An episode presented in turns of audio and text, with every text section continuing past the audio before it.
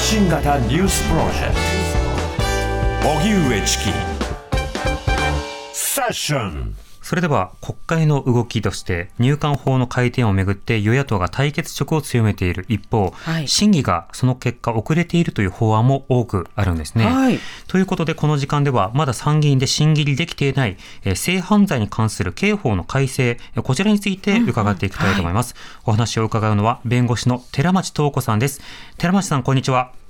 こんにちは。お願いいたします。お願いいたします。よろしくお願いします。はい。まずあの、今国会、性犯罪に関する刑法、これについて改正案が提出されているということです。まずこの刑法の改正案というのはどういったものなんでしょうか？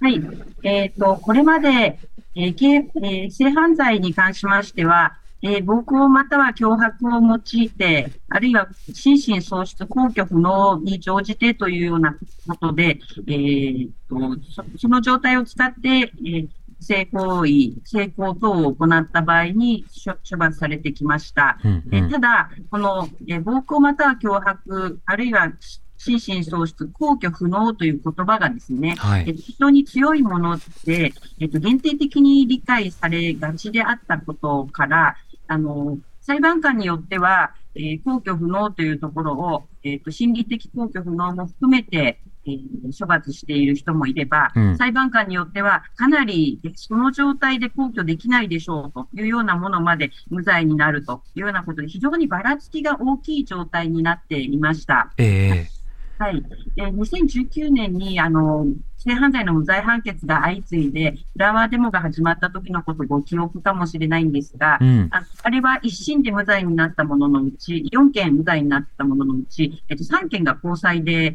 えー、逆転有罪になってるんですね。はい。やっぱりそういうその人によって判断が変わってしまう傾向っていうのはよろしくないだろうというところで、えー、公共不能っていう、えー、言葉で解釈で、えー、有罪認定されてきた者たちを、あの、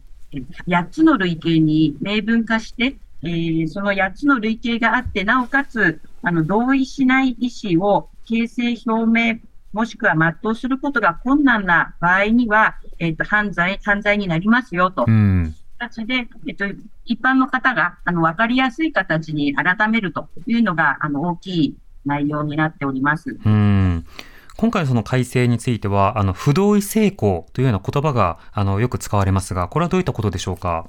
そうですね。えっと、今申し上げたように、同意しない意思、不同意というものを、えっと、刑法の条文の中に明確に入れたっていうところが、従来のですね、その公局の抵抗ができない状態、不能ってかなり日本語的に強いと思うんですけれども、はい、そのそこではちょっとそう捉えきれない部分を、あの、きちんと人々にわかるように、相手が同意してなかったらそれは違法だよということがわかるように、えー、文言を改めたということかと思います。うん、なるほど。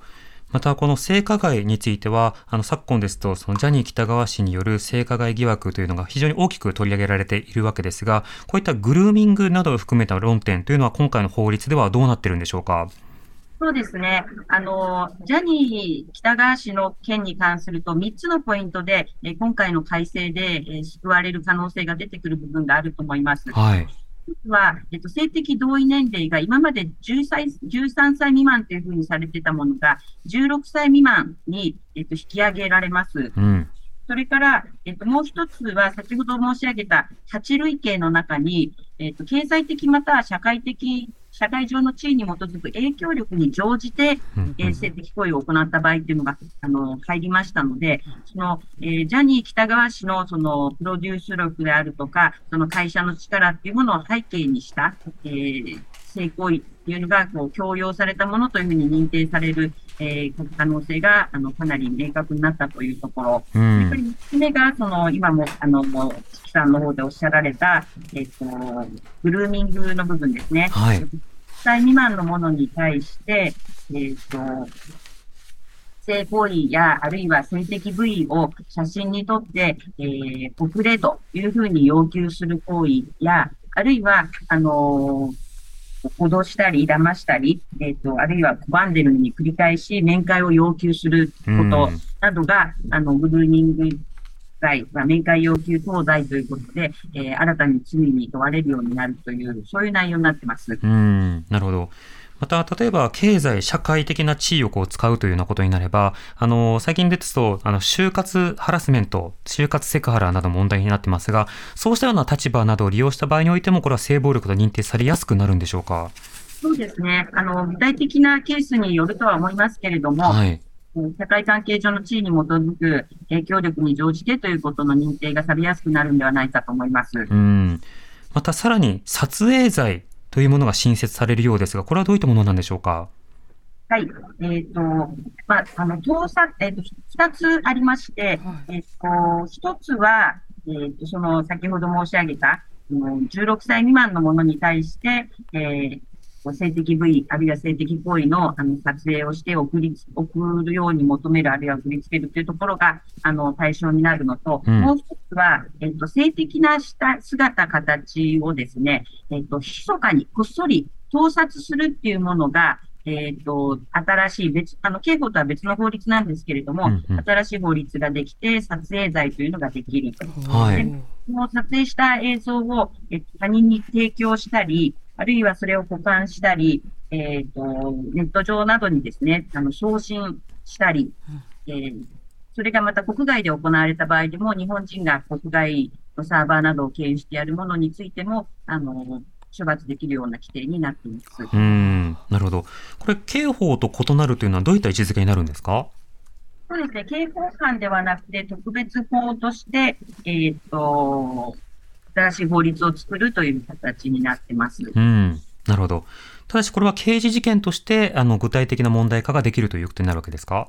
そうですね。あの、特別刑法というもので、うん、えーと、刑法っていう名前の法律には入っていませんけれども、あの、同じく刑事裁判になって処罰の対象になるということになります。うん、なるほど。まあ、こうした様々な法改正のまあ、論点が含まれている、えー、刑法改正、あるいは刑法以外も特別法が進められているわけですが、これが今、与野党の入管法をめぐっての、あの、やり取りの中で、えー、今国会での可決が、どうなるか見通しが立たない、立ちにくいということです。寺松さん、今これどういった状態になってるんでしょうか？そうですね。えっ、ー、と、まあ、入管法の、えっ、ー、と、審議が、あの、かかっている中で、えっ、ー、と、刑法の順番が回ってこないという状況がありまして、うん、まあ、あの、これについては、えっ、と、順番を、えっ、と、入れ替えて先に審議してほしいっていうような要望も、えっ、と、この間、活動にさせていただいたりもしているんですが、うん、なかなか、えっ、と、対立が激しい中で審議に入れていないという状況になっています。うんまあ、以前、刑法改正を行った際にも、やはりその共謀罪をめぐるあの審議によって、こうした刑法改正ができないのではないかという状況もありましたが、またも今回もあの非常にそこがタイミングなども含めて論点になってしまっているんですね。はい。うん。これ、一方で非常にこう人権に重要な論点ということで、まあ、党派関わらず、これのあの法改正というのは重視されるべきだと思いますが、寺松さん、国会のどういった点に注目されてますか？そうですね。あの、与野党ともに、この法律は、えっ、ー、と、衆議院では、あの、前回一致で可決されてますので、うん、そういう意味では、あの、で、また、今申し上げたように、非常にその被害者を生まない、えっと、被害も、被害を生まない、加害者にもならない被害も生まないっていうような意味で言うと、すごく画期的な、えっと、大きく前進する法律の内容ですので、うん、そういう意味では、なんとか、あの、今国会中に、えー、一刻も早くですね、審議をして成立させていただきたいなというふうに思って、画像飲んで見守っています。うんまた、これ入管法においても本当はそうですが、まあ、G7 サミットなどにおいては、例えばジェンダー差別を許さないことにコミットするとか、完全なる平等を実現するとか、難民などを受け入れるというふうに対外的にはこう訴えているようなところもあるので、そうした姿勢と一貫性も問われてくる点はあるかと思います。寺松さん、こちらはいかがでしょうか？そうですね。あのサミ、えっと、サミットの時にも、えっと、ジェンダー平等っていうのは本当に今、えっと、新国と呼ばれる国々の中では、当然に保障するべき、えっと、課題になっていますので、えっと、その意味でこう日本のこの刑法、性犯罪法が、えー、基本的には110年前の形から大きく変わっていないという状況を、あの、諸外国並みにキャッチアップしていくという意味でも、あの非常にあの重要な内容になっておりますので、うん、国会で何とかしてほしいなというふうに思ってます。そうですね。このあたり、あの具体的な先伸ばしではなくて、うん、あの合意できるところから先にやろうとか、ね、そうした国会の中でのね調整はぜひしてほしいなと思うんですけどね。本当に。うん。寺町さんありがとうございました。あ